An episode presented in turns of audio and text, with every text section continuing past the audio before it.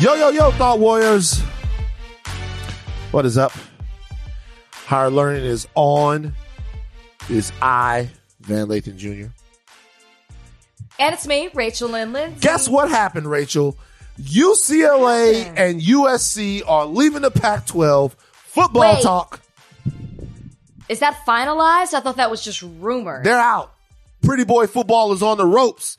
The Pac 12. So they're going to the Big Ten. They're going to the Big Ten. If you guys don't know, this is what happens in all of the college football their conferences is the Pac-10 or the, the excuse me, the the the Pac-12, the Big 10, the Big 12, the SEC, the ACC. That's your Power 5 conferences where all the big schools are. UCLA was a part of the Pac-12, which was all the pretty boy schools on the West Coast. you had your Oregon, your Oregon State, your Stanford. Uh, to help me out, uh, Arizona, Arizona State, um, Washington, Washington State, all of these schools on there. They're, they're all the schools. Yes. Utah in the Pac 12. Utah is in the Pac 12. Guess what? They're leaving. The Pac 12 is done. Pretty boy football. Wait, just two schools are leaving. Yes, they're going to the Big Ten, which travel wise, that's a lot. I don't know how that works. And as a person who lived in Big Ten area for three years, mm-mm. Big Ten football is not for me. I'm sorry. Big Ten I is not for you. What do you mean? I just it wasn't as exciting. I remember when I lived in Wisconsin, so it was 2008, 2011. On Saturdays, I'd be like, oh, I just it's not as sexy as the SEC or the Big 12. Maybe it's coming around, but back then it was not. I was not. You just didn't like Wisconsin. We, like they have great offensive. Great No, no. It was just a slower game. It was. I mean, I see what you're saying. Like, traditionally the Big Ten. I just, you know, I, di- I disagree. Tradition, but think about it. You got teams like Ohio, Ohio State always has a high flying offense.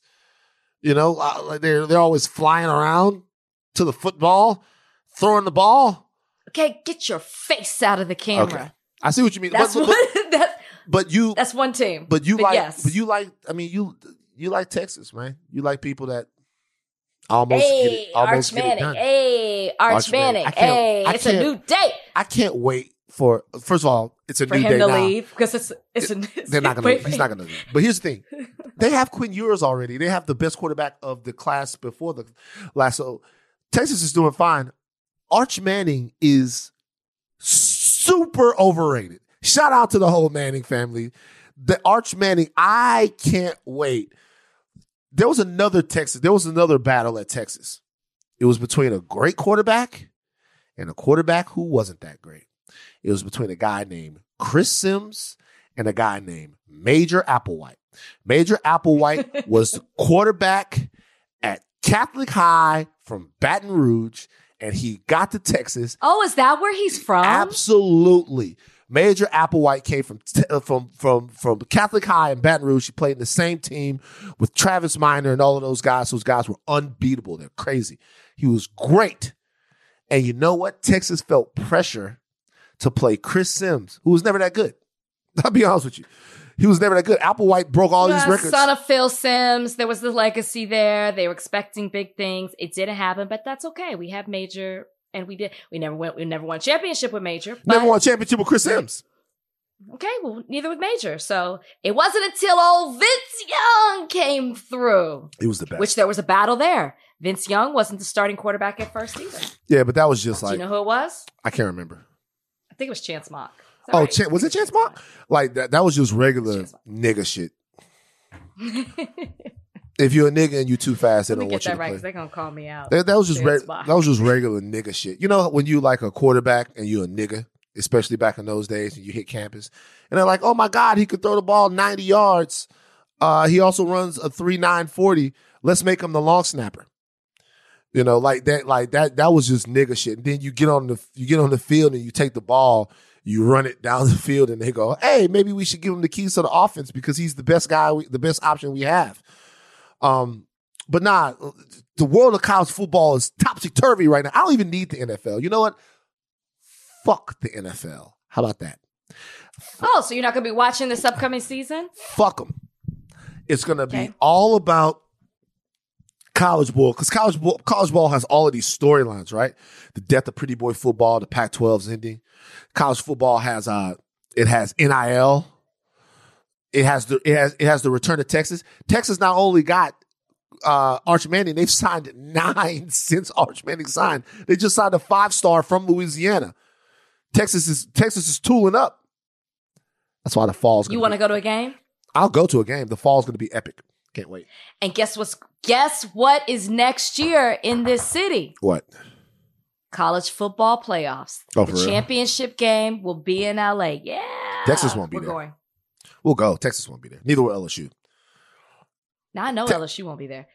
We have a better chance than you do. Absolutely. When do we when do we enter SEC? When do we go? I 2023? 25. I think 2025 25. or something like that. Yeah, you'll 25, 25, 25. In time to Yeah, get yeah. that Heine kicked. Heine. Listen, it's a lot of news breaking in sports today. A lot of news Let's talk about it. Basketball. We got free agency. We gotta talk We about got it later. people moving around. We gotta talk Okay, about we'll it talk later. about it later. They don't. They don't like sports talk. They- Done with sports talk. Y'all, congratulations! If you're watching the video, goes out to Van Lathan, who was on the Daily Show. Daily with Show, Trevor Trevor Noah. Noah. It's a big, it's hot shit. It's a Yeah. big deal. Tr- Daily Show with Trevor Noah. I was I never, there. I never been on the Daily Show. Let me tell you guys something. Yeah, it's a, Daily Show got good snacks backstage.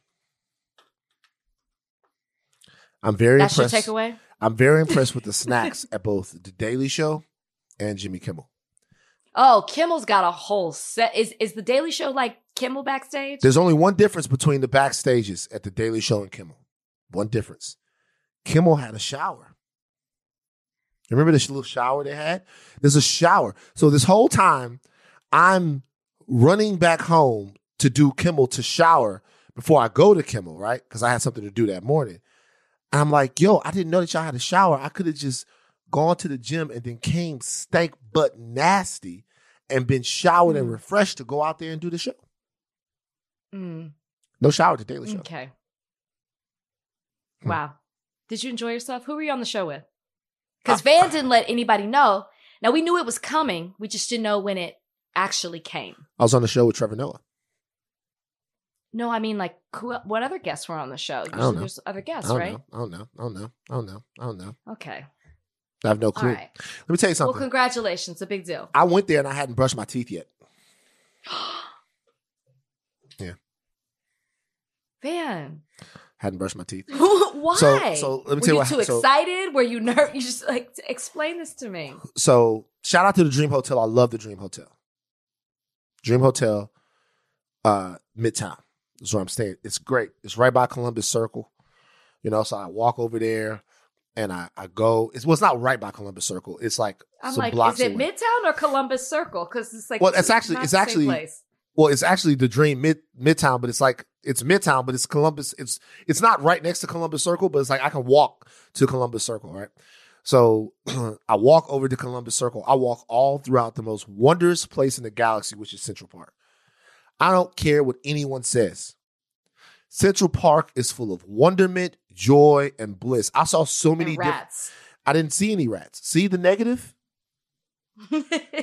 You see, like you see the negative. I, you know how many different things I saw at Central Park? I see at Central Park every time I'm there.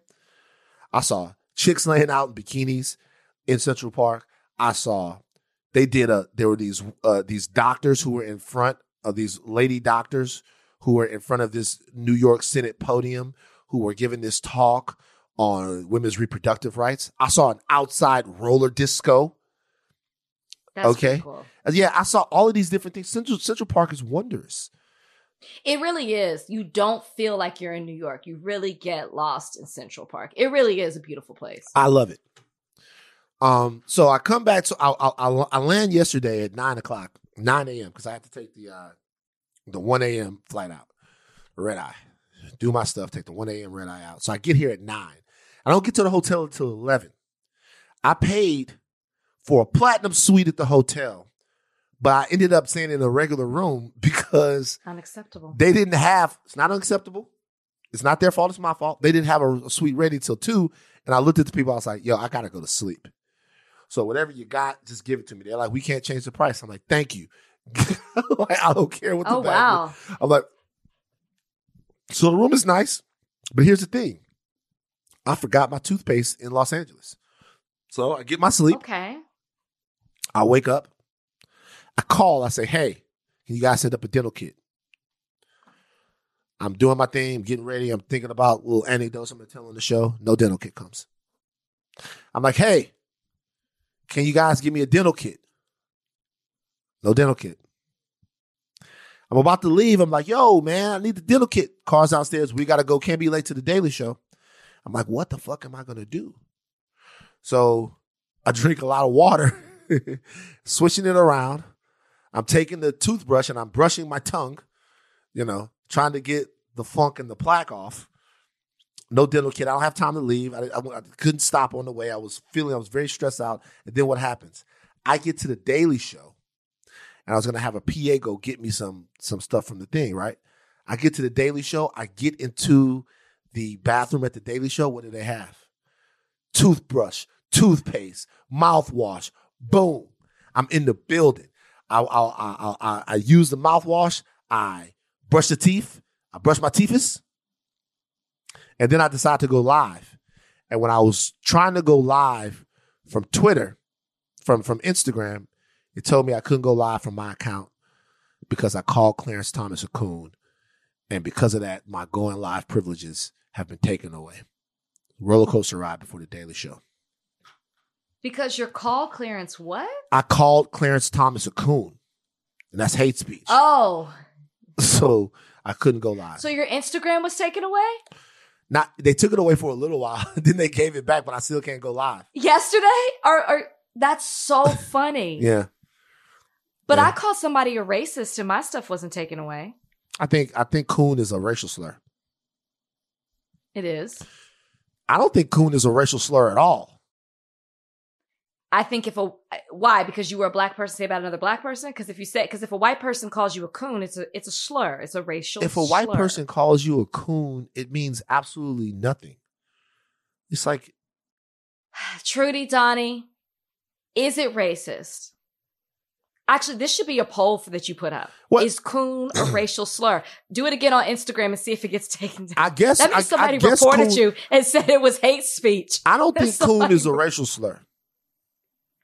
I don't Trudy think so. Donnie Donnie, y'all think definitely it a is? slur. How is it not? How is it not a slur? I don't think it's a racial slur.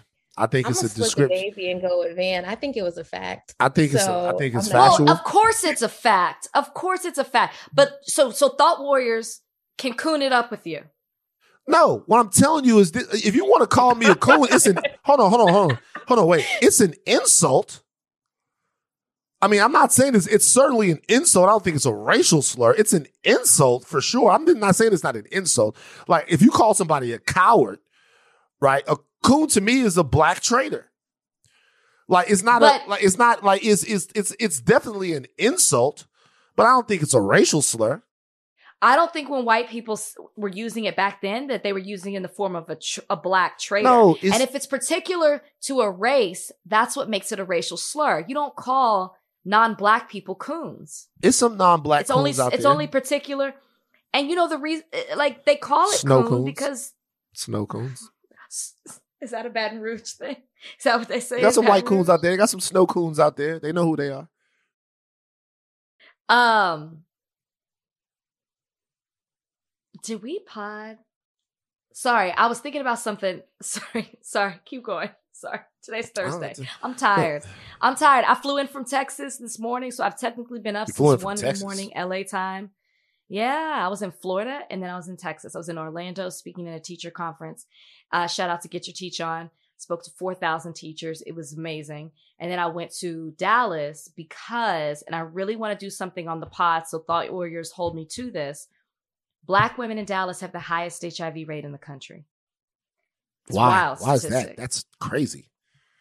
right? Yeah. Black women make up 60% of new cases in the country and 70% of new cases in Dallas. I'm a black woman. I'm from Dallas. I went down there to hold a conversation on HIV prevention and care. It was a beautiful talk. And so I really want to do something to bring awareness to it because I learned so Mm. much that has to do with HIV and criminalization and disclosure. And if you're a trans woman, it, it's there's so many layers to it. And I really want to bring somebody on to break it down and talk about what's going on in the country. Yeah. You went from It's deep. Florida, Florida to Texas. Florida to Texas, saw had dinner with the fam, moderated. Uh, my little nephew has COVID, so I couldn't see my sister and them. And then uh, came back, had had dinner with friends, and I came back. I'm going to Dallas next week. I told my parents. I wanna I wanna have dinner with your parents. They were very excited. So now you have to. I wanna go to a nice restaurant with your people. They will take you. Or maybe Pretty hair won't cook. They're renovating the house. Oh They can't. She can't cook. I know. I know. You'll have to come back. Pretty I'll hair come back because I would like to stay in your room. Okay. I would Anybody want to else find that weird? I would wanna- I would want to come to the house and stay in your room and like have a reimagining. It looks different. My walls were yellow. They repainted them white. It's, it's Remember, I told you about this. They now. turned it into a lovemaking room. Your parents. Okay, you never said that, and no, they didn't. They did. It turned into a lovemaking room. Because think about it, they couldn't do every room in the house when you were a kid because they didn't want to. But like after you left, they were like, let's let's make sure that every room in the house has our They have been on it. living in that house since before we were there, so that Oh, could so already happened. Definitely. They probably so- did. So you so let me ask you a question. What do you think the chances are that your parents had sex in your room? Reddit's gonna be so we mad. have de- we have we have decided to not have these conversations on the podcast. so. You want you want to have dinner with pretty hair and the judge or not? I do. I do. I do. no, they're really excited. They love you. All right, you guys, a lot of stuff today. Got to get to it. We have uh Marc Goldwein to talk inflation on the show today. Um, he is a great guest. We're going to talk a little inflation a little bit later. Uh, but there is a barrage of news coming at us from all angles, and we're going to get to it right on the other side of this. Big deal of the day has to do with Robert Kelly. This episode is brought to you by Jiffy Lube. Cars can be a big investment, so it's important to take care of them. I once got a car that I started out with 25,000 miles on. I got it to over 200,000 miles because I took care of it. You know how you take care of a car? You take care of the maintenance, the oil, the brakes, all that stuff. And if you don't, you can have a car just completely fall apart. When your car needs maintenance, head to Jiffy Lube. They provide automotive excellence at speed. Get your oil change, brakes checked, tons of other multi care services. It's all done by expertly trained technicians who actually care about taking care of you and your car. Jiffy Lube, car more.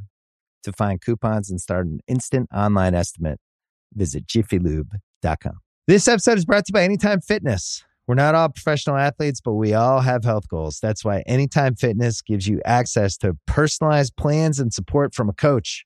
Plus, you can track your training, nutrition, and recovery progress with the Anytime Fitness app, just like the pros. With 24 7 access to more than 5,000 gyms worldwide, get more from your gym membership. Visit AnytimeFitness.com to try it for free today. Terms, conditions, restrictions all apply. See website for details. Okay, Rachel, I know you were sad to hear this. R. Kelly has been sentenced to 30 years in prison uh, for federal racketeering and sex trafficking charges. Yikes. Disgraced R&B singer R. Kelly was sentenced to 30 years in prison. Conviction, federal racketeering. Uh, prosecutors had asked the judge to sentence Kelly 55 to more than 25 years behind bars, while his defense attorneys asked for 10 or fewer, saying prosecutors' request was tantamount to a life sentence. In deciding the sentence, U.S. District Court Judge Ann Donnelly said she considered Kelly's own traumatic childhood, during which his attorney said he was reportedly sexually abused by a family member and a landlord. Quote, it may explain, at least in part, what led to your behavior, the judge said, but it is surely not excuse, an excuse. Some former victims spoke, including Lizzette Martinez. Uh, we're going to give her her say right now. Donnie, run that for me. Um, today was a very special but hard day for us. I personally, this happened to me a long time ago. I was 17, I'm 45 today. I never thought that I would be here to see him be held accountable for the atrocious things that he did to children. I don't know what else to say except that I'm grateful. I'm grateful for today. And I'm grateful that Robert Sylvester Kelly is away, and will stay away, and will not be able to harm anyone else. Also, Jovante Cunningham, a former backup singer for R. Kelly, she spoke as well. I started this journey 30 years ago. I was 14 years old when I encountered Robert Sylvester Kelly. There wasn't a day in my life up until this moment that I actually believed that the judicial system would come through for black and brown girls. I stand here very proud of my judicial system, very proud of my fellow survivors, and very pleased with the outcome. 30 years did he do this, and 30 years is what he got. Um, R. Kelly's attorney, Jennifer Bonjean, also spoke, said that said that the uh, the racketeering charge was inappropriate and said that they plan to appeal the sentence. I would imagine that you're on that, that you're good with all of this. I mean, 30 years at at a minimum. You know, I would have been happy if he got even more than that. I, I just there's just certain things I just can't stop thinking about. One, how big the fall for from grace is for him. Two, how we just ignored it. And I know we didn't know everything, but we knew. We knew. And We definitely knew. the third thing is these victims. Because there really is just this whole thing of anytime something prior to him actually being in jail and incarcerated and awaiting, you know, what was going to happen with this trial and the sentencing, he was still out and about. He was still doing things. And we would make memes about these things. We would laugh about it. You know, they would do skits. We talked about it on what they used to do on Mad TV. Yeah. Dave Chappelle did something. He was always the butt of jokes. And I just keep thinking of how these women who were victims terrorized by him constantly had to be reminded of him, of what he did, and how the public continued to uplift him and ignore everything that he was doing. You still have people outside that courtroom who are saying he's innocent and it's these women, uh, the fault of these women. You know, you could go back to, I think he married Aaliyah in 1994. I don't, and then in 1997, there was a woman who accused him of, I think it was sexual battery and something else. And then that settled out of court. She was a minor. We ignored all these things. He didn't even go to trial, I think until 2008. And then he was found not guilty and we still ignored it. Like we saw the video of him peeing on the girl. People laughed about it. People, you know, they made a mockery of this man was a predator. We joked about him being the, pri- uh, the Pied Piper. And I just keep thinking about these women and how nobody, self included, considered them. So I hope that, you know, it doesn't even really matter what I think or what you think or other people. It really matters about how these victims feel and if they feel that justice was served, if they're able to finally heal and move on now that people are finally recognizing what a terror and demon that uh R. Kelly was. Yeah, I mean, you don't, you don't, um, you don't tell me. It doesn't matter what I think. Okay. You You, don't- want to say it? You don't. So Van you Van thinks differently. Van, would you like to talk about say the I other think side of it? At all. You don't come at me. You don't tell me it doesn't matter what I think. No, just very well said. Uh, this the uh, the road is not over for R. Kelly. He's still um has to be moved back to Chicago, where he faces another federal trial in August uh on child pornography and obstruction charges. So, um, his troubles in in a lot of ways are just beginning. Um, you know, you hear different buzzwords now in society, and let me let me be honest with people. Uh, I'm getting sick of shit. I'm definitely getting sick of shit. I'm getting sick of a lot of the complaining. I'm getting sick of people policing language. I'm getting sick of all of this. But when a case like this happens, when it occurs, it um it reminds me of how vigilant we sometimes have to be. Because everything that you're just talking about is can all be summed up in one word. And that word word is normalization. So a lot of times it's now one of those buzzwords that you hear all thrown around where people are like, hey, um, the normalization of this, the normalization of that, the normalization of this. And we're thinking, ah, man, I'm just talking shit. I'm just joking. It's like, whatever. Uh, shit that's not normal, or let me not say normal because normal is a, is is a subjective word. How about shit that's destructive and toxic shouldn't be normalized? And what we essentially did was we took R. Kelly's predatory behavior and we cooked it down to a quirk. It's a Yeah. quirky thing Yeah. about R. Kelly. Hey, Yeah. it's quirky. He likes underage girls. It's a quirk, you know? Um, and so for years and years and years, this guy who is, is uh musically incredibly gifted, uh, we took his music in exchange for his abuse. And we all made that decision. It was very transactional. We knew we we took R. Kelly's music in exchange for giving him the free reign to abuse people. And I just hope that we'll all keep that in mind the next time we're faced with that choice. The next time someone asks us to make a choice that might be transactional in that same way, that we'll think about what we're what we're normalizing, and secondly, we'll think about what the trade off is. Uh, okay, it's it's Jackson time. KBJ, Ketanji Brown Jackson, sworn into the Supreme Court on Thursday. It's today. Shattering the glass ceiling is the first black lady, 51 years old, 116th justice. Breyer is out. He's going to go eat his brand of ice cream. Um, and now she is going to a court that to me is wholly illegitimate. I'm happy, but at the same time, I'll ask you, in light of what's happened with Roe, uh, and not just Roe, but a string of bad decisions, the Supreme Court Yeah. is on a roll. They're like Miles Bridges. The Supreme Court is, if you, guys don't know who Miles Bridges is, Miles Bridges is an incredibly talented basketball player who is desperately, desperately, desperately trying to ruin his basketball career.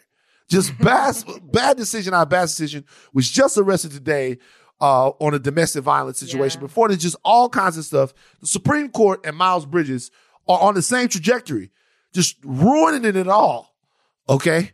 Uh, so to have Ketanji Brown Jackson there means a ton, but I'm reminded of what I felt earlier when I was like her appearance on the court yes, I thought about that. is is maybe a little bit more cosmetic. I, I'm not in any way. It's not cosmetic. I- I don't want to say that, but Right. I wish it mattered. I wish she could. She had the power to. She's going to write a lot of dissenting opinions, and I'm sure will be beautiful. For right now, we're so fucked with the court. a lot of dissenting. I, I, I don't know. Listen, I thought about what you said, um, you know, knowing that this was going to happen and it, and it is a historic moment. I don't think it's cosmetic.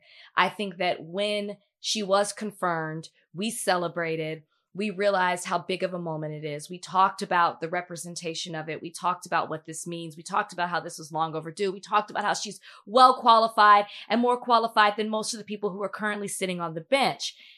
But yes, in the grand scheme of things, on a court where it is currently 6 3, her being on in the minority, it doesn't make it doesn't make a difference in regards to decisions that are going to come from this court, but it does make it makes a difference in the composition of the court. And I don't want to take away from that.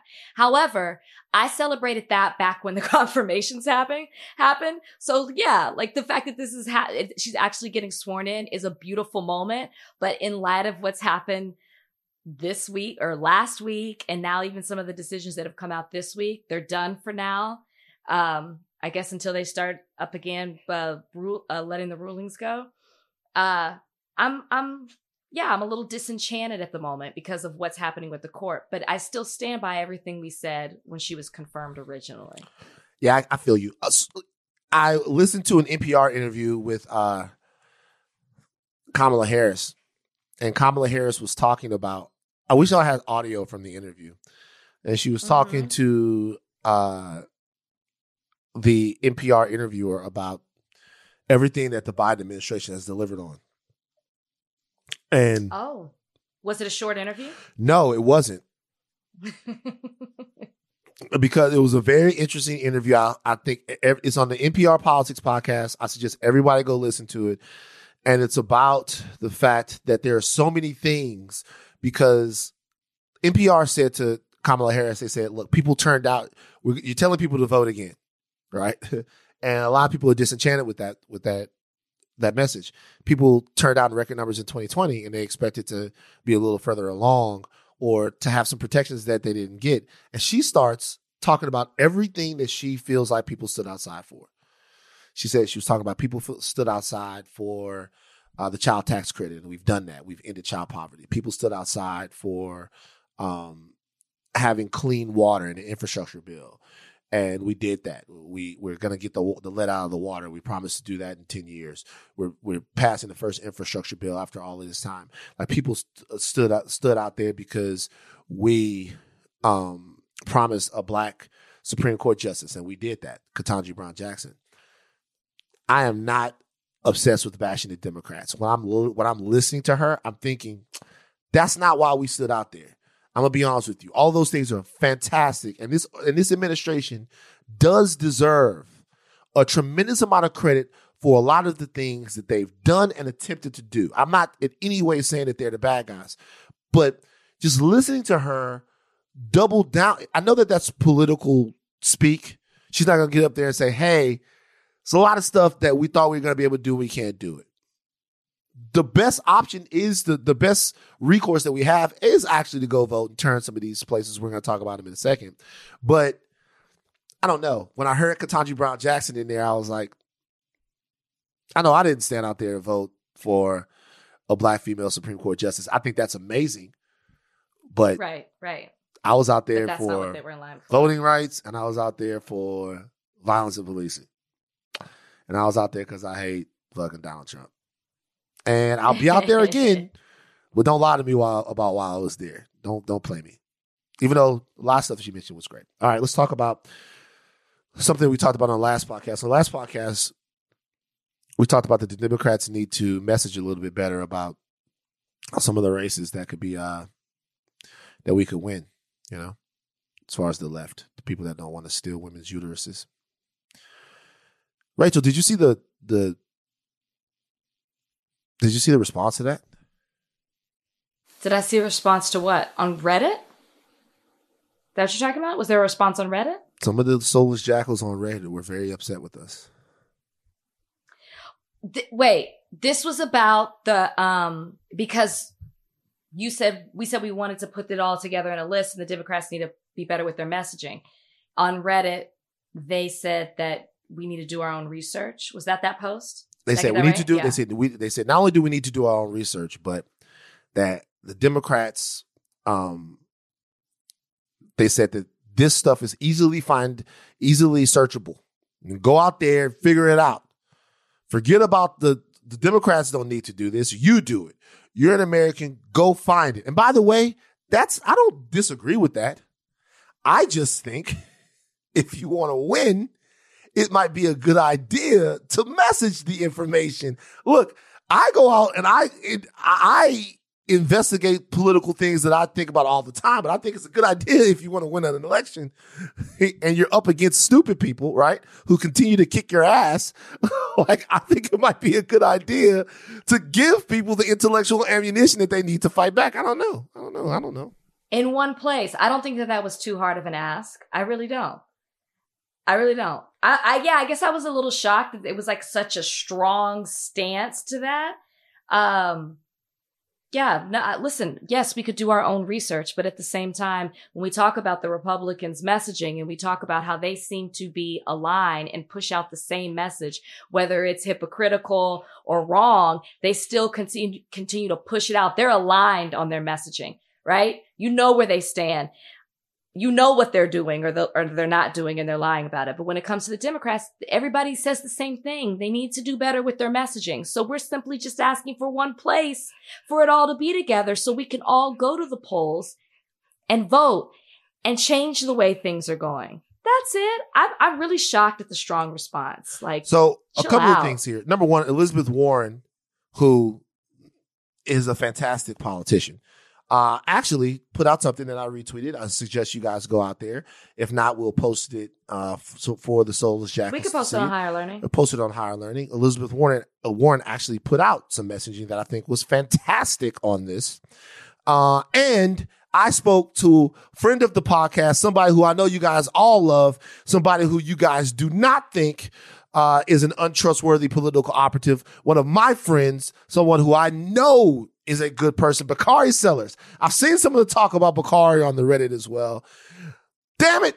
That's my man. I, I talked to Bakari, Bakari Sellers. This was the, was exchange, the, the, the exchange between me and Bakari.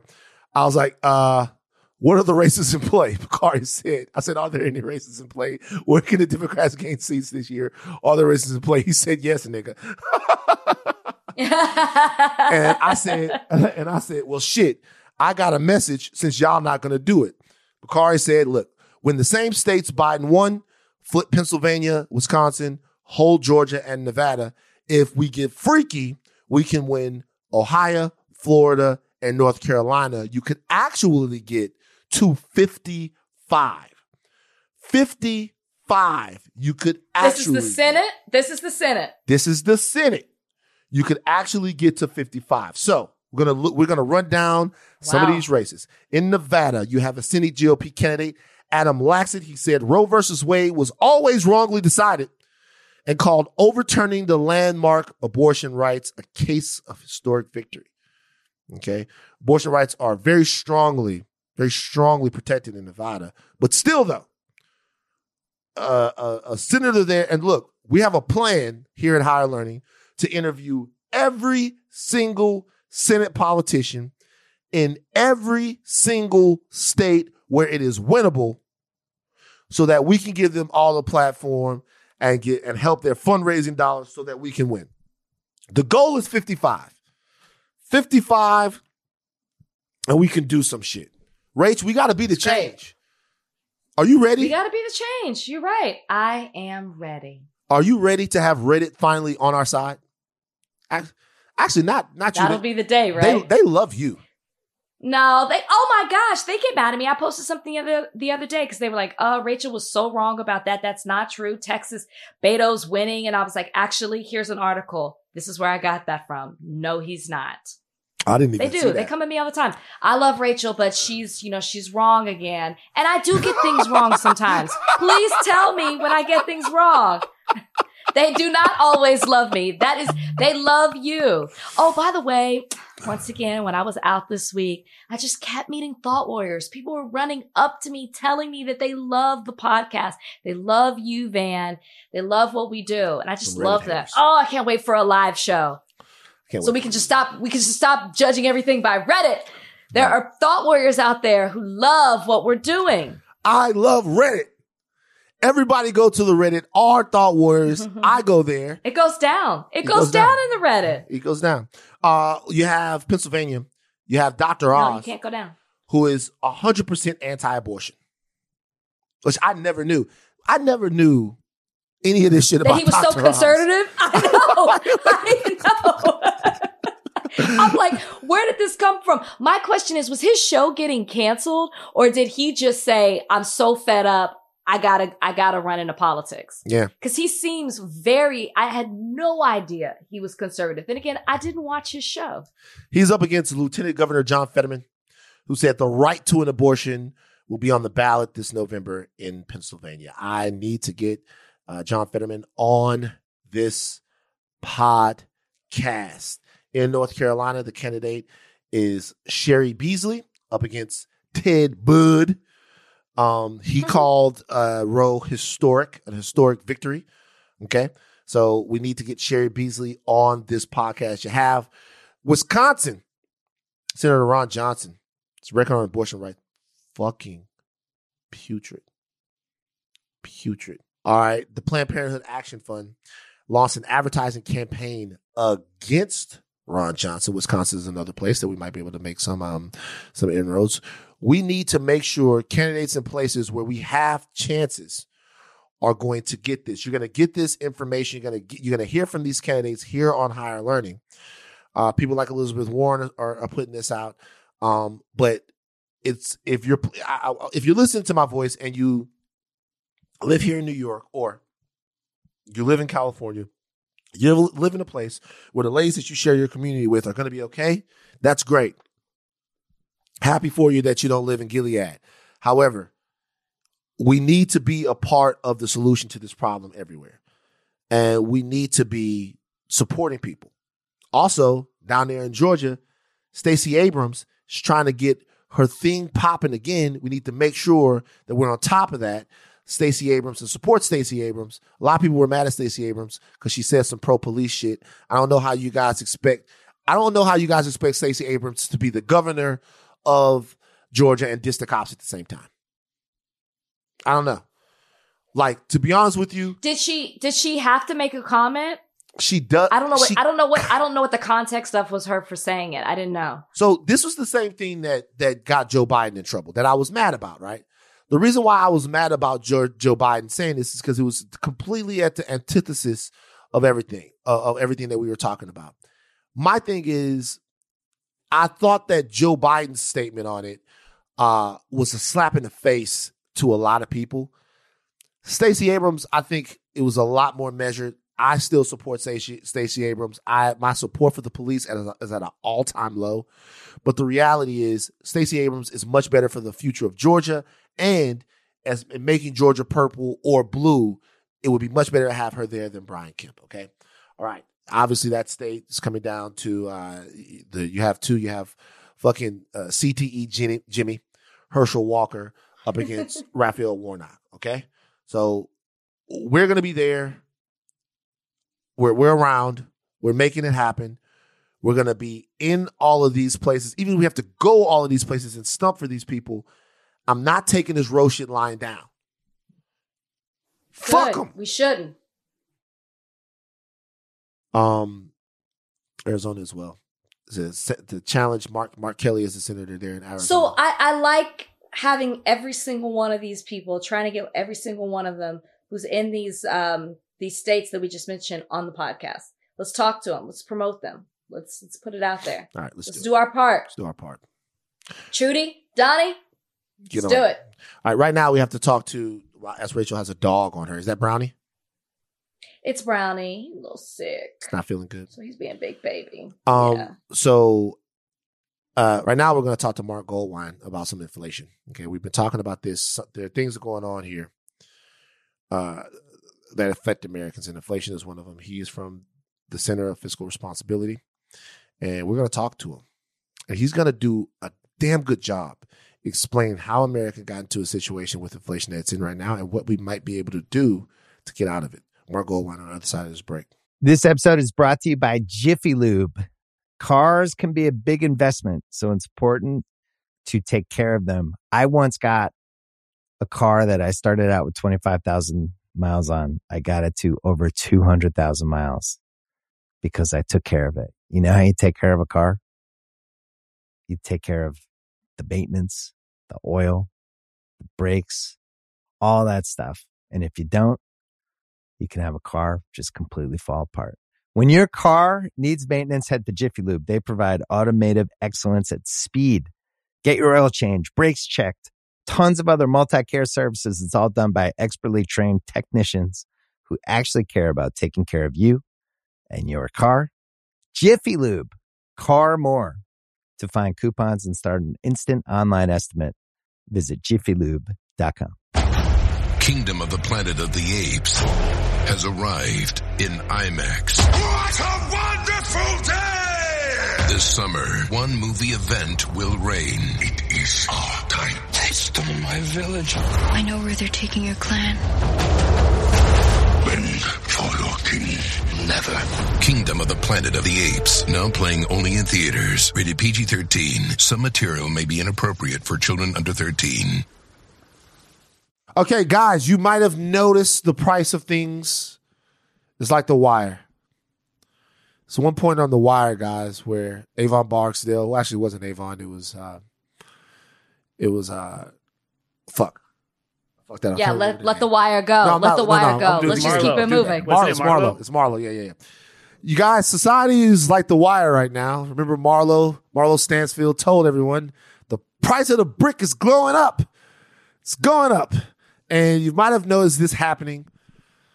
The gas pump. You might have noticed this happening at the uh, super the supermarket. This is called inflation. We haven't really talked about it much on higher learning. We're going to talk about it now with Marc Goldwein, who is the senior vice president and senior policy director of the Committee for a Responsible Federal Budget. I ran across his Twitter, which is a great Twitter, when I was looking for information on inflation. I thought it would be great for Mark to join us.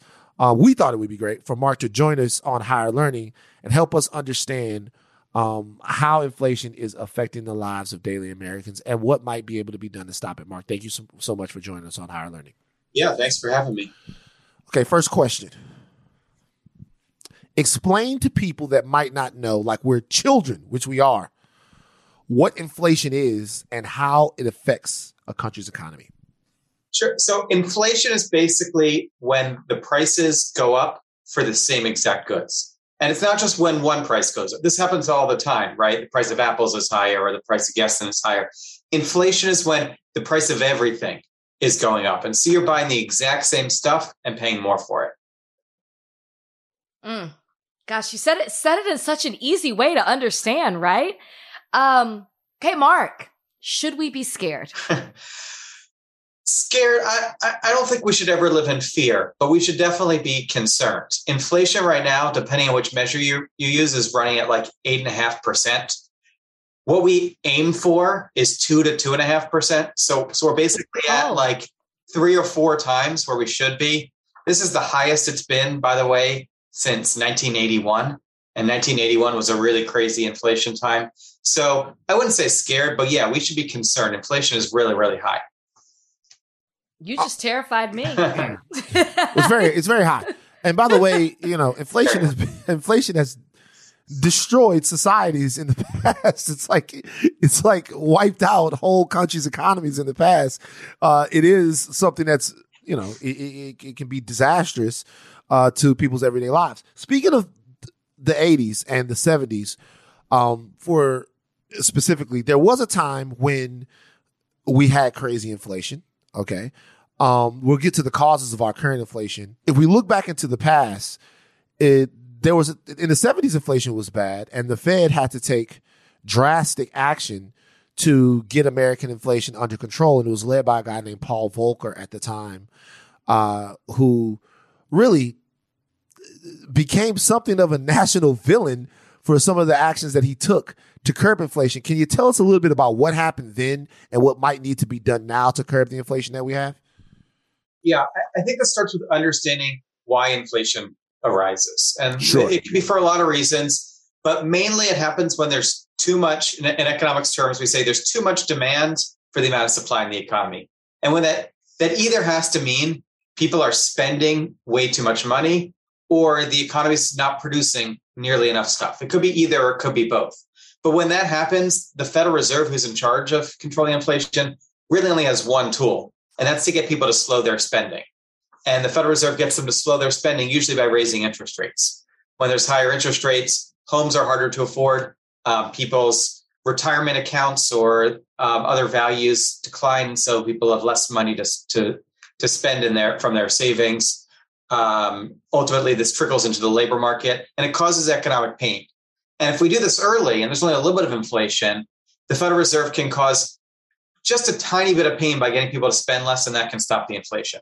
What happened in the 70s and 80s is inflation was so far out of control that Paul Volcker felt like the only course of action was basically to drive the economy into a deep recession, to really cut off the spending so much that nobody again would question that the Federal Reserve was willing to do what it took to bring inflation under control.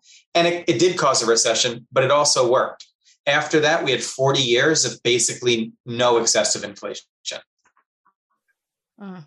So we have seen the Federal Reserve raise the interest rates at this point. Are we starting to now see things cool off a little bit or go down because of that? Yeah. And will they go higher right. to, to continue in that way? So through the entire COVID pandemic, the entire first two years, the Federal Reserve had cut its interest rate to zero right? Now its interest rate is a little bit about one, a little bit above one and a half. And maybe more importantly, the Federal Reserve has signaled it's probably going to raise it to about three and a half. Maybe it'll go a little bit less, maybe it'll go a little bit more. But that signal is important because, uh, especially in the financial markets, like for people generating mortgages, the signal already starts to set how they set the mortgages. And so it already is having an effect, especially in the housing market. Um, if you wanted to buy a home a year ago, you could probably get a 3% interest rate, maybe three and a half. Uh, right now, 6% is normal rate for, for a 30 year loan. And so guess what? People aren't buying houses. If they can, if they can avoid it, right now they're not. So we're already seeing the cool down there. Um, we are seeing cool downs in other sectors of the economy, but it's hard to tell how much of that is interest rates and how much of that is what's going on with oil prices related to um, related to the Russian invasion of Ukraine. Mark, you hit. He's nerve. making that face. You just go, buy a ahead, home? go ahead, tell him. No, Mark, you hit a you hit a nerve. Rachel just bought a home. She didn't Oh. buy a home. She bought a mansion with a pool. No, I did not. I did not. But I got a, Mark. I got good interest rates. I got locked in right before they just started to really shoot up again. Uh, yeah, I've been I've been admiring your bookshelf and your background this entire time so Easy far. button. So, uh, Mark, you should see I'm the glad. I Mark. You should see the pool. honestly, I have the best luck with interest rates. We um we put our offer on our house on I forget March first, twenty twenty, and then we got the loan like right before April first, when everyone thought the economy was going to go into a deep depression, and I got like the best interest rate in the whole world. I'm really lucky on that. oh, So, so good let's for you, Mark. But- good for you, Mark. But then I was locked in that house for the next two years. So you win some, you lose. So let's talk about before we get to gas. Let's talk about specifically some of the back and forth right now um on what people believe caused this uh little spike of American inflation that we're having right now. Okay. Uh you hear from both sides of people, and it's a highly politicized issue.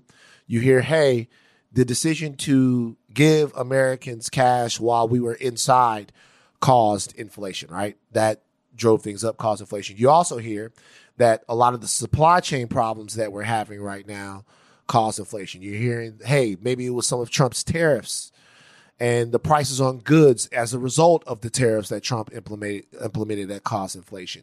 Was it one of those things more than the other, or was it the combination of those things that got us to where we are right now? Look, all of these things have have to come together. But I think there's really two causes. One of you can think of as the 2021 inflation, and the other you can think of as the 2022 inflation. The 2021 inflation, I think, to a large degree, really was the stimulus we sent people. Not not the money we sent in 2020 when people were locked in their homes, but the money we spent just as the reopening was happening. Right, just as people were starting to get back to normal, there were vaccines. You know, schools were reopening. We sent everyone, we sent a family of five, $7,000. We sent a new round of unemployment checks. We sent states that were already running surpluses, big amounts of federal aid. Um, and immediately that money showed up in the spending data. Um, in, in April, uh, purchases of cars went through the roof, for example. We immediately saw that. And that probably caused a lot of the inflation in 2021. Um, now, things were not getting back to normal of their own, but things were starting to stabilize, I think, at a elevated rate, maybe 4% or inflation a, a, year, which is still twice what it's supposed to be, but better. And then we had the Russian invasion of Ukraine and the international response. And that's probably spiked it. That's really responsible for a lot of the 2022 inflation because that took an already bad inflation situation and it added to it uh, the highest oil prices we've seen, you know, in modern history and higher food prices and all sorts of other other chaos to the economy. How though? What specifically about the Russian invasion of Ukraine yeah. uh, ended up making Americans feel it in their wallets? The the biggest factor was basically there's less oil available and less natural gas available for purchase. For us, it's more oil, but it's a global market, so it all matters. Um, the international community came together and sort of cut off Russia from some from some markets, and from a sort of international peace perspective, trying that that's probably a good thing. But from a price perspective, it means there's less oil out there, but there's still the same amount of driving that people want to do. Right? Mm. People still want to purchase the same amount of stuff. In fact, because we're still doing pretty financially well from all the money we had in 2021, um, people are actually spending more than normal. They're doing more flights, more car trips, et cetera. And so if there's less oil, but people still want the same amount or more, the price is going to go up. And so that's the biggest area we're seeing in it. We're seeing similar things in um, a lot of kind of food. There's a lot of wheat that's grown, for example, and other grains that are grown in Ukraine and Russia. Um, you know, vodka prices are up. So we're seeing it in, in food as well. Yeah, I mean, I, we all we all have seen it when we go to the store to get our, our weekly vodka, right? But uh, um, oh, you guys don't do that. Um, but it, it's mainly appearing in gas prices, and the problem with gas is that's an input price to everything else, right? Because any kind of good, there's shipping associated with it. Um, you know, either the shipping you do or the shipping between stores and warehouses. If it's a service, people are still kind of having to, to commute. So those gas prices are trickling through everything else. And, and that didn't cause the inflation, but it took an inflation that was bad but stabilizing it and turned it into a situation that was really bad and not stable at all. So, Mark, it was trending on Twitter today that the price of Arizona iced tea had gone from 99 cents to $1.29. Did you see this? I, I, I didn't. I didn't. That's fucking hilarious. But it didn't. Okay. They were mixing up the US dollar with the Canadian. Uh, the Canadian dollar. But it's not true. It's a whole like NPR thing wrote an article about it. People were going wild thinking that the price had gone up 30 cents, but it raised this bigger question of, you know, it's still 99 cents, but how much longer can these companies stick to these fixed price items? Like how, can, how much longer can they hold out? Will we see, you know, our beloved Arizona iced tea jump up in 30 to 30 cents more or things like that? Yeah. Um, so these kinds of fixed prices is one reason that um, you rarely see sort of medium inflation. You either see low inflation or high inflation because they'll want to stick to 99 cents as long as they can, right? There's there's no benefit of them raising from 99 cents to a dollar five. If they're going to raise, it's because they're raising to a dollar 25 or a dollar 50. And so some of these prices are going to be sticky, but when they unstick, they're probably going to unstick by a significant amount. The other thing companies can do, and we see this at like McDonald's, is something called shrinkflation. Um, you charge the same price, but you know you were the McDouble. It used to be a double cheeseburger with two slices of cheese. Now it's the McDouble with only one slice of cheese, right? Oh. Or now, or now instead of five ounces of meat, it's four ounces of meat. So they do things to give you a slightly smaller product or a worse product for the same price. That's also inflation. It's just less visible inflation. You don't see it as much. But the nerds at the Bureau of Labor Statistics, they do measure that kind of inflation as well. What number from your calculations? What uh what interest rate number will we have to hit to see our current inflation um affected? Well, I think as we raise interest rates, it's going to be affected. The question is like, what interest rate to get inflation back down to the Federal Reserve's target of two percent? That's a that's a really tough question. That's like the trillion dollar question. But at minimum, the interest rate is going to have to be higher than the inflation rate significantly. So wow, that doesn't mean nine and a half percent because as we raise, I was about to say, yeah, shit. As as we raise the interest rate, hopefully the inflation rate is going to come down, right? So hopefully right. they're going to converge. So right now, now there's different measures of inflation, but the Federal Reserve's preferred measure of inflation right now it's at six and a half, and the interest uh, rate at one percent, one and a half. Maybe as they raise it to two, two and a half, it goes down to four and a half. So I don't know yeah, where they're going to converge, but they will have to converge somewhere for the inflation rate to get down to 2%. Gun to my head, being forced to guess, I would say we're going to have to have an inflation, uh, sorry, interest rate of 4% um, or higher, maybe 4.5% if we want to get inflation down. But I also think there's a chance that the Federal Reserve Does that guarantee, say, does that guarantee a recession? Um, I think it makes it very likely. So I think there's a chance. I think there's a chance the Federal Reserve is going to look at the situation. They're going to do enough interest rate hikes to get the interest rate down to say inflation rate to down to say three percent, and they're going to say, well, we're shooting for two percent, but three percent is pretty good, and let's stick here for a while and see if we can get the economy moving. Then maybe go a little further. So I think there's a chance that to avoid a recession, they'll accept an inflation rate that's a bit higher than their target because the administration wanted the administration won't accept a recession. I think the administration is going to want to avoid a, a, avoid a recession at all costs. I'm sure they'll want to, but they may not be in control of this. And, and I got to say, a lot of the ideas that they're throwing out, um, frankly, are going to make the situation worse. Like this gas tax holiday, this is going to save people like eight cents at the pump, and it's going to have to cause the Federal Reserve to raise interest rates more. It's going to increase the likelihood of a recession. How do you feel like the administration is handling all all, all of this? Um, not great. Um, there there are some things they do they're doing that I think would be very helpful. I don't think supply chains are really the main story here, but they they've been doing a good job trying to clear up some of the supply chain issues. Um, it was good that they released some oil from the Strategic Petroleum Reserve, but overall, I don't think they're ready to admit that part of the problem was we put too much cash to the economy all at one time. And until they can admit that, they can't. Until you admit the source of your problem, you can't solve it.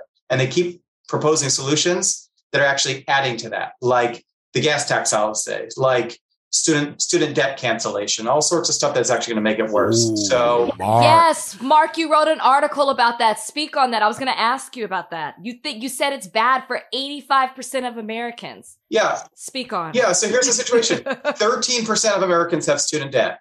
Um, for some of them, it really is crippling, and they really need relief, especially Americans that didn't finish college and have the debt and didn't finish it. And so we should figure out how to. And I have a lot of ideas, but it's a whole other podcast how to help those folks. A lot of the, that 13% um, is doing quite well. They have college degrees, advanced degrees, law degrees, medical degrees. They're earning high amounts of money.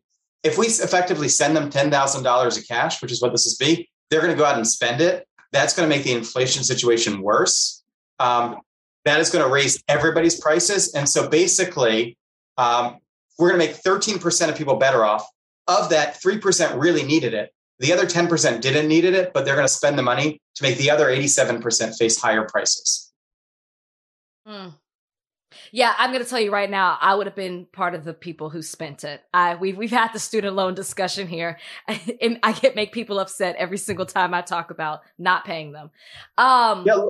So, look, I mean, it's oh, go ahead. It's, it's great if you have student debt. It's great to not have to pay it back. It's um, um, I, sure. I wish I would love ten thousand dollars, but when you're thinking about the entire economy, you need to consider what putting more money into an economy where we're already spending more than we can produce is going to do to the inflation. Do you know? What the, do you know what the problem with that is, Marc?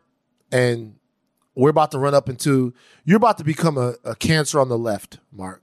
I'm not sure where you are, but they're going to look at you and they're going to say, "Marc, that Marc doesn't want to cancel our student loans." the problem with the, the, like like the problem with that is for me. I'll just be honest with you. See what you think about this throw this out at you, Marc, is that there are a high percentage of black and brown people with these loans that, in my opinion, are predatory and could really use the debt cancellation, the debt forgiveness, however you want to put it. So I guess the question is Is there a sweet spot? Marc, I believe in sweet spots. You ever eat an M&M? I love M&M. Yeah, sure prices going up.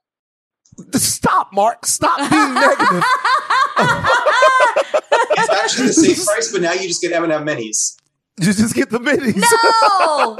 what did you call it? Shrinkflation. Shrinkflation. Shrinkflation. Shrinkflation. There's a lot of women out there that go through shrink, shrinkflation. they Man, the, they get, make uh, your anyway, point. Uh, so what I'm saying is, is there a sweet spot of uh, loan forgiveness or cancellation that can affect some of the Americans that are most vulnerable to this, but not affect the overall American economy uh, in a way that is counterproductive to everyone. Do because because you said that maybe yeah. there is, and what does that look like? Yeah, I, I think there is. I look, we're never going to get it perfect because when was the last time Washington ever got anything perfect? Of course. But, um, I, I think the three angles to think about here are first of all, what are the truly predatory loans? And, and there's a lot of the administration's been actually doing a good job kind of going through one by one and finding the the, the colleges that are really just scams. Um, some of them have, you know, since shut down. Cancel those loans. I think we we can do that. The administration's starting to do that. Let's do that more. The second is there's something called income-based repayment. It already exists, but it's a mess. Nobody even understands how it works or if they're in it. Um, but we can clean it up. We can clean it up somewhat with administrative actions, more for them to actually do legislation. We can get people in it that are supposed to be in it. What it effectively does is it caps how much you have to pay of your income to loans in any given um, in any given year. It sure. also has an exemption based on you know if you're making less than 150 percent of the poverty, you're paying nothing, and then after a certain time period, it wipes away the diff- it wipes away whatever's whatever's left. So we got to fix that. Mm. But then the third thing is, and the whole, this is getting way off the inflation, but I'm going to get back to it a little bit, is that the problem here is actually college affordability, right? Canceling debt is um, is about solving a problem we already we already did. It's about it's a, it's a windfall for people that already got the degree. But the problem is we're just going to have a new generation of people that are entering college um, and actually facing even higher tuitions because if people think there's going to be debt cancellation every every presidency every four years they're going to take out more in debt. Colleges are going to see that. They're going to hike tuition more. They're going to offer more degrees that are either useless or just not worth the return.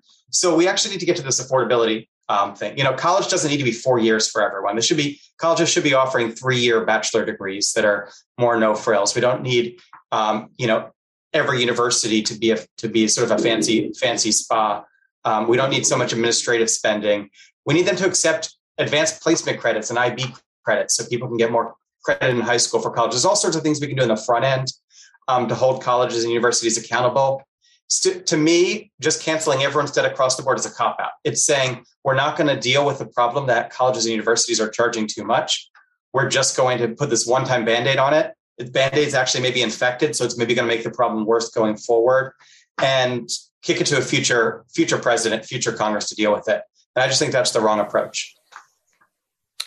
Marc, if we don't get this under control under this administration, and let's just say Biden doesn't win again in 2024 and we have a whole new administration come in, is that going to be, do you think, and I guess this, this is a hypothetical, but do you think that is going to make things worse? If we don't get it done in the next year and a half, is it going to make it worse?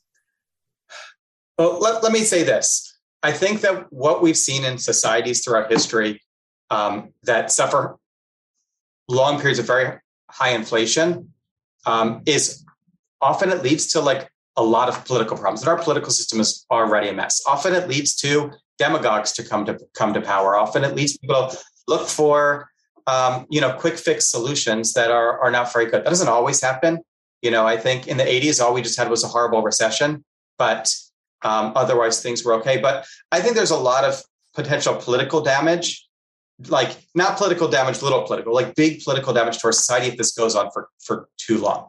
Now, is two years or three years too long for that? I, I don't I don't know. I, this may just be more of the same kind of political damage we've been having recently, but I do think there's a balancing act here because if we we want to get inflation under control without causing a recession, and that may mean accepting a period of time that inflation is declining, but it's still high. Hmm. hmm. So last question for me. Uh, Bill Maher was on the show and he was he was echoing actually some of your sentiments, saying that sending people some of the uh, the stimulus checks that we sent them uh, contributed to inflation. Krystal Ball, um, which is a great name. I don't know if you saw this clip. Krystal Ball, uh, from she's a political commentator, pundit, if you will. She shot back that there was also a trillion dollars, a trillion dollars, I think it was around a trillion dollars pumped into Wall Street around 2020 at the time that the stock market was in tatters. Um, that around the time coronavirus started to cause uh, some global panic in the market, so February 2020, March 2020, um, that we shot a trillion dollars into Wall Street to uh, stabilize things a little bit and try to get ahead of some of the the financial instability that that that COVID might bring us, and that nobody talks about that uh, and how that might have affected inflation, but they want to talk about extra money for uh, Americans that might want to you know buy a car or you know pay off a, a, a loan or something like that. Uh, how do you think those two things compare to one another? So we didn't we didn't send a trillion dollars to Wall Street. We did actually say we were going to to to depending on how you measure it, send something along that magnitude. But the Federal Reserve never actually sent most of that money. It turned out it was in the tens of billions. Um, the bigger gift to Wall Street actually was these low interest rates. Um, when interest rates are close to zero, um, it mean it basically causes stock values to go way up, and that's what we saw with the stock market. And I do think um, that contributed to a lot of our inflation. People with a lot of money felt even wealthier because their portfolios went up 30, 40%. And guess what? They spent that wealth. Um, so I do think the very low interest rates boosting the stock market has been a big contributor to inflation. The difference between that and the checks to some degree is we've actually solved for that already with the higher interest rates. So I don't know if you've seen the stock market recently, but basically all those gains have. have now been uh, all those gains have been have been wiped away. Yeah, it's not pretty. So we are the Federal Reserve, I think, is doing what it's supposed to do to unwind those gains, and and the stock market is going down, and um, basically has adjusted for inflation. The stock market has lost all of its gains from from the pandemic. Um, wow. Those checks are also being spent down now, so like those checks aren't a forever problem. Um, but meanwhile, the fear now is what was this one-time boost in demand from the high stock values and also from the checks and also from the money business in the states is going to start to embed in the economy because people are going to see it's um, eight and a half percent inflation, and they're going to start expecting that inflation is going to be higher. Maybe they're not going to expect eight and a half percent, but they're going to expect four percent. If they start expecting that, they're going to start asking for higher raises. They're going to start being more willing to pay more for products. Businesses are going to start raising prices more. So the the biggest fear isn't this one time demand boost, whether it's from you know from stock values or from household balance sheets. It's that it sets in motion um, this ongoing inflation that continues even once once people aren't having that elevated income anymore. Fantastic. Last question from me, Marc. Last question. Did inflation kill crypto? I well, actually, this that's the thing that could get me um, really in trouble is if I, if I opine on my, my views on crypto. But oh, I, give it I, to me! Right. It's I a think scam. rates kill. We're not we're not for it. We're not pro crypto on this podcast. uh, well, yeah. I mean, I, I would say I hope so. I think actually high interest rate killed crypto. I think that crypto seemed artificially attractive because interest rates were near zero. And I, I don't want to mean to be so negative on the Fed cutting rates. I think that was absolutely the appropriate thing for them to do in 2020 was to cut rates to zero. But just because something is the right thing to do doesn't mean it doesn't have consequences. And one of the consequences is people were searching for it's called searching for yield, and they were searching in some pretty dumb places, right? Um, like some of it was they were searching in stocks that turned out to not be that valuable, like Peloton. But some of it was that they were searching for things that had literally no value, right? No value, like Dogecoin. And um, you know, I'm just waiting for Pogs to come back. Um, but,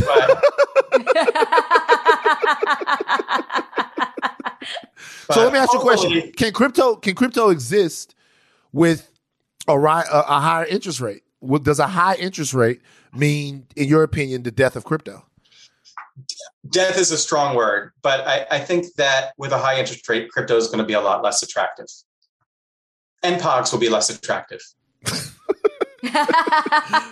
Marc Goldwein, thank you so much. Thanks for, having me. Yeah, that's great. You've great. made us a lot smarter. We understand the issues now. Thank you so much, Marc. Uh, where can they find you? What are you doing? Tell them about yourself before we get out of here. Uh, yeah, sure. Check out crfb.org. We're the Committee for Responsible Federal Budget. And check me out on Twitter at, at Marc Goldwein. I have lots of opinions about POGs, no opinions about crypto. All right. Peace, brother. Thank you for joining us today on Higher Learning. Thank you Fantastic. so much. This episode is brought to you by Hotels.com. I was traveling internationally last year. I was in Mallorca. I didn't know the island well. I said, let me head to the north, head towards the water. Let me go on hotels.com and see what they have available. Something preferably on the beach, maybe even a gym. Not only did I get those things, there was a kids session with exercise, gymnastics in the water, pony rides, a train. It had everything, and I didn't even want any of those things. But at least I knew they were there just in case I changed my mind. And now finding the perfect hotel has never been easier thanks to the hotels.com app. Whether you're looking for a family friendly, right, all inclusive or a relaxing spa weekend, you can find exactly what you need and compare hotel prices, ratings, and amenities side by side. So start planning your next getaway and find your perfect somewhere in the hotels.com app. Okay, picture this. It's Friday afternoon when a thought hits you. I can spend another weekend doing the same old whatever, or I can hop into my all new Hyundai Santa Fe and hit the road. With available HTRAC, all wheel drive, and three row seating, my whole family can head deep into the wild. Conquer the weekend in the all new Hyundai Santa Fe. Visit HyundaiUSA.com or call 562 for more details. Hyundai, there's joy in every journey. That was fantastic. Rachel, did you learn about inflation? I learned. Man, he broke it down in the most simple. Like we could teach a class. We could. You feel that way? We could. Yeah, we. Did. No, he's could. great. We got to have him come back and because I, I this doesn't sound like it's going away at all. So we're gonna. Marc is now a friend of the show, and we will have him back, guys. Donnie, give me my drop. Ride sticks, ride stick, and don't stop. This week in dick riding, straight to Stephen A. Smith. I'm sorry, I have to do it. This de- this week in dick riding, I gotta tell Stephen A. Smith, get off Kyrie Irving's dick. It's embarrassing. I don't know if you guys saw it today. Kevin Durant requested a trade from the Nets. He's out. Kyrie opted in. KD said, trade me. KD might get traded to the Suns. He might get traded to, I don't know, the Heat. He put out a list of teams. He's probably going to get traded the place where the Nets can get the best deal. Looks like to me, the best deal would be a sign and trade. DeAndre Ayton, send a bunch of picks back. Kevin Durant ends up in Phoenix with Devin Booker and Chris Paul. The Suns are uh, right away NBA Finals contenders, the championship contenders, right away. I'm watching ESPN while they're talking about Kevin Durant asking for a trade. I'm watching ESPN, and what does Stephen A. Smith do? He takes the entire situation around Kevin Durant asking for a trade and talks about how it's a reflection on Kyrie Irving and how Kyrie Irving ruined the franchise. Look, I am not in any way saying that people's opinions about Kyrie Irving and how he handled his time in the Brooklyn uh, in Brooklyn aren't warranted. I'm not saying that at all. But what I'm saying is this. I've talked about this before. Media members taking the time to have personal vendettas with young black athletes, especially when you're an older brother like Stephen A. Smith, is fucking disgusting. I get if you don't like the way somebody carries themselves or what it is that they're doing. I understand it. But the reality of the situation is having a platform like Stephen A. Smith has and taking every opportunity you can to diss Kyrie Irving, whether warranted or unwarranted, is flagrant dick riding, and I can no longer abide by it. Get off his nuts. Stephen A., we know you don't like Kyrie Irving. For whatever reason, you guys have gone back and forth. You've called him names. You've said things about him. He's called you a peon, whatever. Whatever. You, you're basking in it. It's not good. This Stephen, this Skip Bayless thing of all of these guys having a LeBron James, somebody to just harp on and beat on and talk shit about. I don't think as black men in the media, this is the way we should handle shit. I don't. I'm disappointed, Stephen A. Smith. I've seen blatant dick riding, and I have to call it off. Well, let's just let's let's just be honest. There's a lot of things that you've been disappointed about with Stephen A. Smith when it comes to this podcast. You've talked about Stephen A. Smith quite a lot, and I don't think one of those things has been positive. One could say you are to Stephen A. Smith what Stephen A. Smith is to Kyrie. What? Are you a cute? Look at him! Look at him doing Stephen. Stick. They don't stop. Are you accusing me of being a dick rider? Look at you getting your Stephen A. Smith mode. listen, listen, in all seriousness, when you put it that way in regards to a black man constantly talking about another black man, I totally get it. You're right, because it gives non-black people the opportunity to harp on that situation because Stephen A. Smith did. So I get it from that perspective. However, Stephen A. Smith also likes the, the whole pomp and circumstance of it all. It's very similar what he does to the Dallas Cowboys. Because Kyrie engages with him, it's easy for him to keep going because he knows he's eventually going to get a response out of Kyrie. And that's great for his show. That's great for his brand. And it is. And I mean, the moment Kyrie said something to him on Twitter, he's on Twitter putting up a video about it. You, and, and you could guess that. It's like clockwork. You know exactly what's going to happen. And that all that is, it's like, it's ratings for the show. It's generating his worth in this whole industry when it comes to sports broadcasting. That's what he's doing to me. To me, it's not really that deep, but I do understand the perspective of it for, as a black man to it's, another black man. It's exploitive to me. It's like Stephen, it is exploitive. Stephen A. Smith asked Kyrie Irving to join him. It's some Skip Bayless shit, so they can exactly so they can confront each other one on one for the world to see. Right. So the way to get this popping is for him to come validate you by coming on your show. That's all, all he wants. That's all he wants. And listen, if we had a back and forth with someone, we'd want them to come on the podcast because we're going to go back and forth. And at the end of the day, it's going to be great for higher learning. That's what he's doing. It's true. Um, have you been ke- keeping up with the January 6th committee? So last time you asked me that, I didn't want to. I said, no, I'm not. But somehow it seeped into, it got on my radar. Uh, yeah. So I haven't been watching it. I haven't, I haven't been watching it. Like it's not on. I'm not watching it, but I'm paying attention to it now in a way that I was not paying attention to it before. It's very juicy. Very It's juicy. very juicy. Uh, shout out so to- yes, to answer your question. You know what I was about to say? Shout out to Cassidy Hutchinson for her bombshell testimony when she uh, talked about the fact that Donald Trump lunged at the Secret Service driver who was driving the beast to try to get him to take him to uh, The Capitol. the Capitol here as as people were fucking over it. Um, it seems to me that a lot of what the January 6th committee is putting together is not only a president that had an inkling that there would be violence at the Capitol on January 6th, but a president who was counting on the fact that there would be violence, that wanted to in some way instill fear into uh, lawmakers on Capitol Hill, and kind of obviously we know he wanted to take the American government into his own. It's just like it Sure. seems so. Cassidy Hutchinson, who has now been made into an American hero, but we should say was in the Trump administration, and a lot of these people that you're going to hear from were in the Trump administration. So I think as I listen to people who underestimated the president's uh, penchant for destruction. Uh, I appreciate them coming forward as Americans and doing what they feel like is the right thing, but also I kind of wonder. We don't forget. Yeah, you know. Um, We know. but yeah, there's more to come out from January 6th. We just want to make sure that people know that we're paying attention to it here. I want to talk next week probably to somebody who's covering it to see what the because the messaging is very polarized. It's like, hey, this is a bombshell. You hear that on CNN, and then Fox News goes, "Oh, it's all Mhm. hearsay."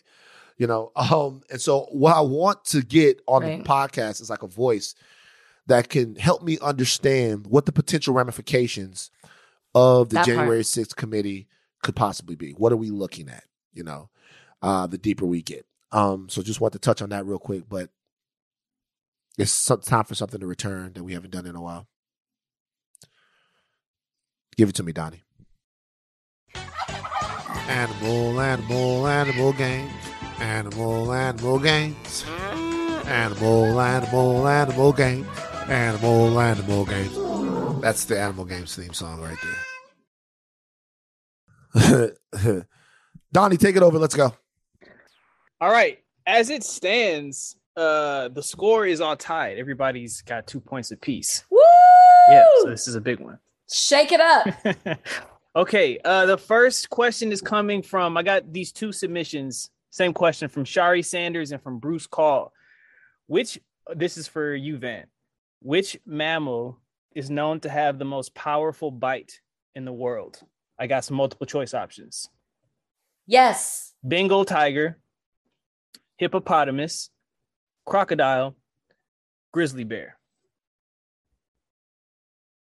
Is this for me? Yes. I'm going to go crocodile. No, yeah. Rachel's right. You are wrong. No. You were wrong twice. So do I get? So now I get to answer. yeah, wait, you can I- answer. wait. I, I, I will say that my internet went down, so I didn't hear what the beginning of Ah! it, no, it, it did. It did. So I don't know how. No, no, I, I could be wrong, but how am I wrong Which twice? mammal has the strongest bite? Yeah, Well, how is he wrong twice? Why I am I wrong twice? Because you said crocodile. Crocodile is not a mammal, and it does not have the. Oh, damn. Well, Oh. crocodile has the strongest bite, but it's not a mammal, so that's like a trick question. So, so here, so, so here's the thing: the trick question shit. Fuck it, dog. Don't don't give us any trick. Don't give us any trick no, questions. No, that was good. That was it good. was good. All right, so Rachel It wants to steal. good. Rachel, can you steal? It's a hippopotamus, isn't it? I yeah, that's what I was gonna say. I think it's a hippo. Yeah, it is a hippo. Rachel's got three points. Okay. Wow. Okay. All right. When did we officially institute stealing? Because I knew it was a hippo too. Now Well, okay. Trudy. Oh, so Tru- here's the Trudy's, thing. Here's the thing. Trudy's like, Here- here's the or, or thing. E, I- or E, by- is it a human? By the way, I don't think that we should be able to steal quite yet because Trudy didn't know that there was stealing. So take that point back. Ooh. Give it to Rachel, and I get and I, and I get another question. Take that point away. Like I don't know about So this. I get the point. I get the point. You get a half. Rachel, point let Rachel- You get a half. we get Rachel half point. Two point five. Stealing Yep. is all right. Give me my. I got another question. Right. Give me another one. No, you don't. Uh, you got that one wrong. Well, you, you you do, but it's later. it's Rachel's turn now. Okay, this was coming from Ellen.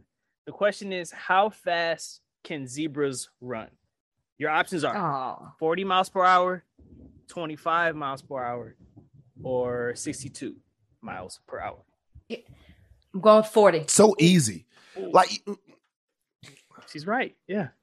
It's so easy, bruh. The questions, was- the questions that uh, like the que- the I'm two for discrepancy, two. the discrepancy of the questions.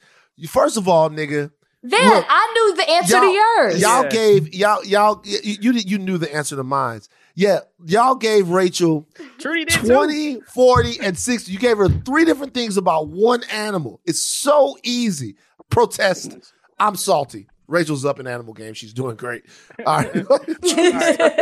Trudy, this is coming from Marge. She wants to know which snake is not found in California. What the hell? See what the fuck I'm talking about? That is so Like- hard, dog. Hold on. Let not- me see if not- I can go three Bruh, for three. bruh, that is Let me see if I go hard, three for dog. three. I don't even. No, I don't no. even know. No, like, no, Just answer, no, listen. fuck no. Ask the question.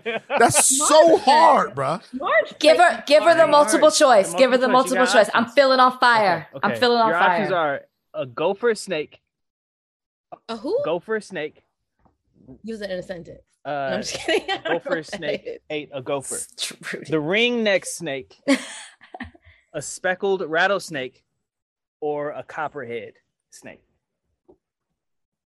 Bruh. I, That's What so. option, I What were the first two options again? First- Rachel, are you Googling? no, I swear to God, I'm not. You're not. looking down at your phone. Leave the fucking phone alone when we're talking about I'm about not animal- googling. Uh, That's a rule for animal He games. just can't. no phones. that's What's what's the first? First what's two. the first Yeah, two again? me the options again. Gopher snake. Second one, ring-necked snake. Third one, speckled rattlesnake. Last one, copperhead snake. I'm literally only gonna just choose this because I feel like I could draw it if somebody asked me a rattlesnake. nigga. No. No, You never Rattlesnakes you are in LA.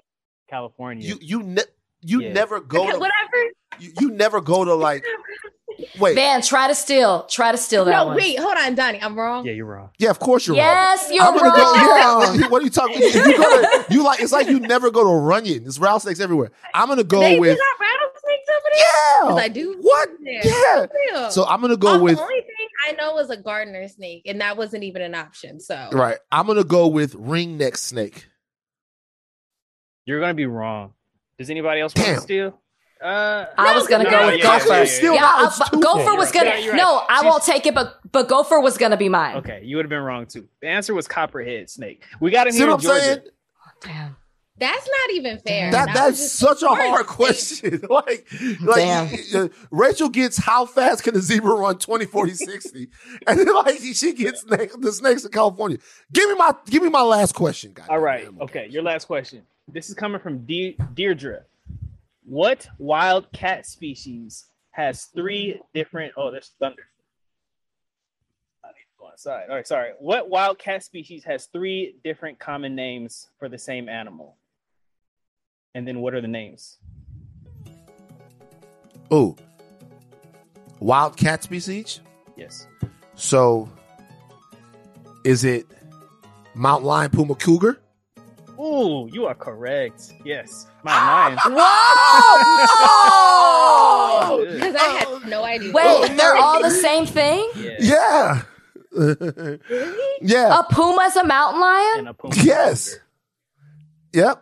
Puma and cougar, I I, I, I would have put together. Mountain lion, puma, cougar. You tried to fucking sneak that one on me because you know That's it's, great. You should get two points. it's mountain lion That's really adjacent. good. And You did it quickly. Okay, uh, your last one, Rachel. This is coming from Marky Craig. He asks, "What four animals are depicted on Canadian coins?" Just start listing animals. Um, a bear, uh, a bird. I can't. A protest. What? What? You can't a say- bear. you a can't say bird. bird. Um. Uh. Huh. Uh. A turtle, and and um. Hmm. Uh, a rabbit. Okay. Can I can I try to steal? Yes, you can. bear, moose, Oh, that's a good one. beaver, Fuck. You're gonna say bird. aren't bird. you? yeah, uh, you're right. Uh, so Van successfully stole. It's polar bear. There's a loon, which is a duck, which is a bird. Caribou, which I don't think is technically a moose, but I'm gonna give you caribou. Count it. Yeah, yeah. And then beaver. You're right. Also, now you like that steel rule because you're caught up with me. Now you like it. We're tied. We're Tied. tied. Oh, fix it, Jesus. Donnie, what's my question? Okay, your question is from Grace Dickerson. Name three extinct animals that lived with humans, lived at the same time as humans. Oh, Trudy, so come on. easy. Um, what the? I mean, dinosaur. Oh wait, no, I Nigga, if you say fucking dinosaur dog, like, like Trudy, How you? no. Wait, It's like that would have to 65 be right. years ago. No. A dinosaur that, li- that lived with What you humans. believe? I believe in the Bible, Jesus Lord. And I think he was human. and honestly, I will fight y'all to the death. I went to a Christian school, and I they did were telling us that dinosaurs and people was definitely linking up back See, in the this day. is why Roe versus Wade got to overturn shit like this. like, I, I, like, I, am I'm serious. Like, no. um a mammoth. 65 Oh, ooh, good A one. mammoth. Yeah. Um, what the fuck? What is extinct? Like, that's a lot. Wait, can can I phone a friend? I'm about to call my nephew. Like, what else is there? Um, um, what other animals? People? Can I use people? Extinct animals. Oh, I mean, a mammoth. What's the? Is that is is a mammoth the elephant? Yeah, a Right, woolly, it's woolly, ele- Hairy, woolly ele- Yeah, woolly elephant. Yeah. Okay, I quit. I don't know what else is extinct. I was bad in Who wants to steal? No, me. but I don't want to give them the opportunity. Me. Why- Go ahead, Van, because I, I mammoth was all mammoth was what I had. Mammoth, saber tooth tiger, Oh, Oh, I should have known. dodo bird. Got him. Got him. Never would have ever a dodo. bird? but but but but I've heard of all of that. Mhm. Like now, if it was a multiple choice test, I would have passed it. all I had in my arsenal was mammoth because that's really the only thing I know. I love And dinosaurs, come on, dinosaurs. is- That's I'm fighting. for the death of 65 the million dinosaurs. years ago. Reddit, back me up. I'm just kidding. All right, Van's in the lead. Animal Van's in the games. lead. That's it. That's that's it. That's enough for animal games right now. That was good. Those were good. Those were good questions. That was the best animal games ever. The- Worth the wait. The only question that was truly out of pocket was snakes in California. I, I really, I, I, I oh, really. Oh, because that's the one you got wrong. No, actually, you got your first one wrong. I too. got that one wrong. That was That's out of a pocket. fucking Hard hard ass question. wrong. Yeah. Yeah. Hard to play. My bad. All right, mailbag. Yeah, it was hard. Oh, I'm sorry. No mailbag. Cancel mailbag. Keep this in the podcast too. We have to do one last topic. We don't have room for mailbag this week. I'm sorry, guys. Yeah, we. What's the topic? I need Trudy on this too. Oh, I know you're going. I need Trudy on this too. Oh, we have to do. you, you- you guys, there's a lot of things we have to still talk about. Roll over Emmett Till until Monday. Need to talk about Emmett Till. We cannot leave this podcast without talking about this McDonald's thing. I'm sorry, guys. I'm sorry. I need all of y'all for this topic. We need four people for this topic. I am so sorry to everyone. Okay. We'll get your mailbags. We'll get your we will mailbags get next your week. Don't worry. mailbags. We'll we'll do mailbag on Monday. We will get to your Rachel is right. I cannot leave and let Trudy leave because you guys this is Trudy's last show with us. It's very sad. I cannot let Trudy leave without getting her on this. We love you, Trudy. You have been an indispensable We member do. of the higher learning team, and we're happy that you. We're happy that you that you're moving on to do amazing things. But before we leave, we need your toxic ass on this on this on this topic. okay. A mom goes off on a dad for bringing food to only his son and ignoring all of the other kids. Donnie, give me the sound. What's up? Because I'm finna expose you. Because that don't look that don't look enough for all my kids. That don't look enough for all my kids. What is that? That's just one burger? One burger, one fry? What he like? What do you mean? Okay, what about my other kids? What about your other kids? Dumb- Why- okay, but them your kids' siblings, though. Them my kids, them your kids' siblings, though. So what you? So he finna, my other kids finna be left out. You didn't feed them. You know I don't give my food stamps to the siblings. First, okay, stop, stop, cut it off. First of all, I believe that all of this shit was set up. Number one, but number two, the fucking audacity here floors me. Before I even get to it, the women, please, the women of the podcast, give me your thoughts on this. She's mad because she has kids and he brought his kids something to eat without bringing her other kids something to eat. You guys' thoughts? I feel like this one I've thought really deeply about. And I'm gonna be honest. I'm just gonna assume that the kids are all like close in age, maybe. Um, and he obviously, they're obviously not in a relationship. I feel like for some reason that matters. If they were in a relationship, I think that he should be bringing food for everybody. But since they're not, and he really is just taking care of his particular kid, I actually don't have an issue with it. Hmm. I was I, I was wondering what what what people thought. Rachel, what do you think? I'm glad Trudy said it first.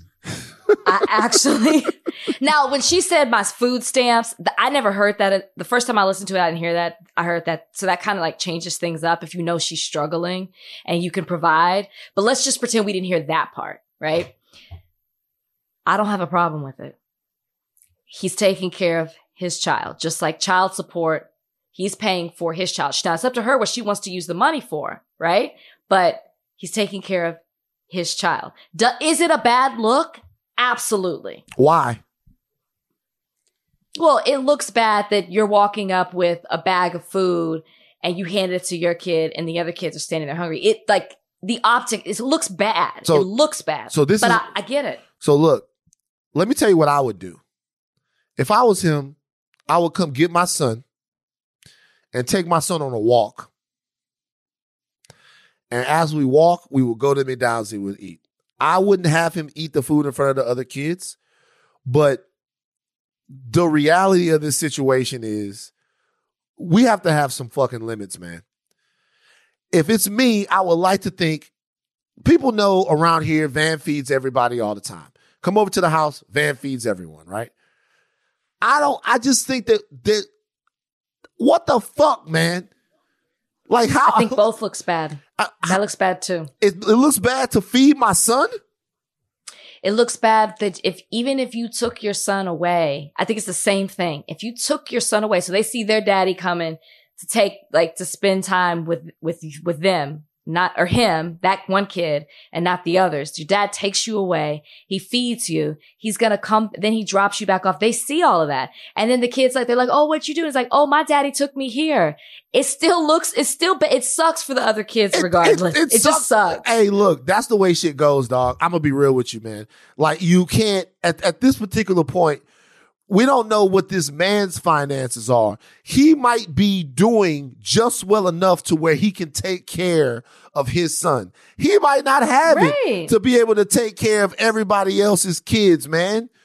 Get look, I was no, fuck no, I'm not doing it. How about that? I'm I'm a I'm a bad I'm a bad person. I'm not doing it. I'm not I'm not doing it. Like I don't You're not have any- doing what? I'm not feeding everybody. I got a son. Yeah, we I, agree with you. I, I'm not doing it. I, I was upset that there was even look. If you can feed the kids, feed the kids, but you're not obligated to. No. You're not obligated to. Especially, we don't know how this guy's doing. Why do you think it was fake? Uh, because it's just too. It's who who tapes that? I'm gonna expose you. She does. It's, it's definitely fake. But it brings up a Oh, good I just figure he issue. does it all the time. He, he so does she was like, "This time I'm." I just figured she does it. He does it all the time. So she was like, "This time I'm gonna show people what you do, what you come over here to do." Can can we not hold her accountable? Like like we have to. Oh, be- I'm team the dad though. But remember, I'm team the dad. I think she's a bad person. I'll be honest with you. You do? Yep. I think she's a bad person for shaming a nigga for feeding his fucking son. I'm gonna be real with you. We lost Donnie again. Uh, look, look, the look. way you say it. That's like, like we lost Donnie. We gotta end it. We gotta end it. Uh, we gotta end it. Take your kneecaps off, but do not stop learning. If you're watching on, the, who just put the higher learning logo over it and take, take your kneecaps off, but do not stop learning. I am Van Lathan Jr. Make sure you can feed your kids. I'm Rachel and Lindsay. Bye, guys. Bye bye. Oh, wait, wait, wait. You guys, I know y'all always get on us when we don't remind you when we're not podcasting. Our podcast is going to drop Tuesday. Monday is a holiday for some people in this country. And we are going to drop a pod later on Tuesday. So Mm. check it out. So don't blow up the Reddit Tuesday morning. It's coming. It's just going to come later in the day. All right. We'll talk to y'all then. Bye bye. Bye.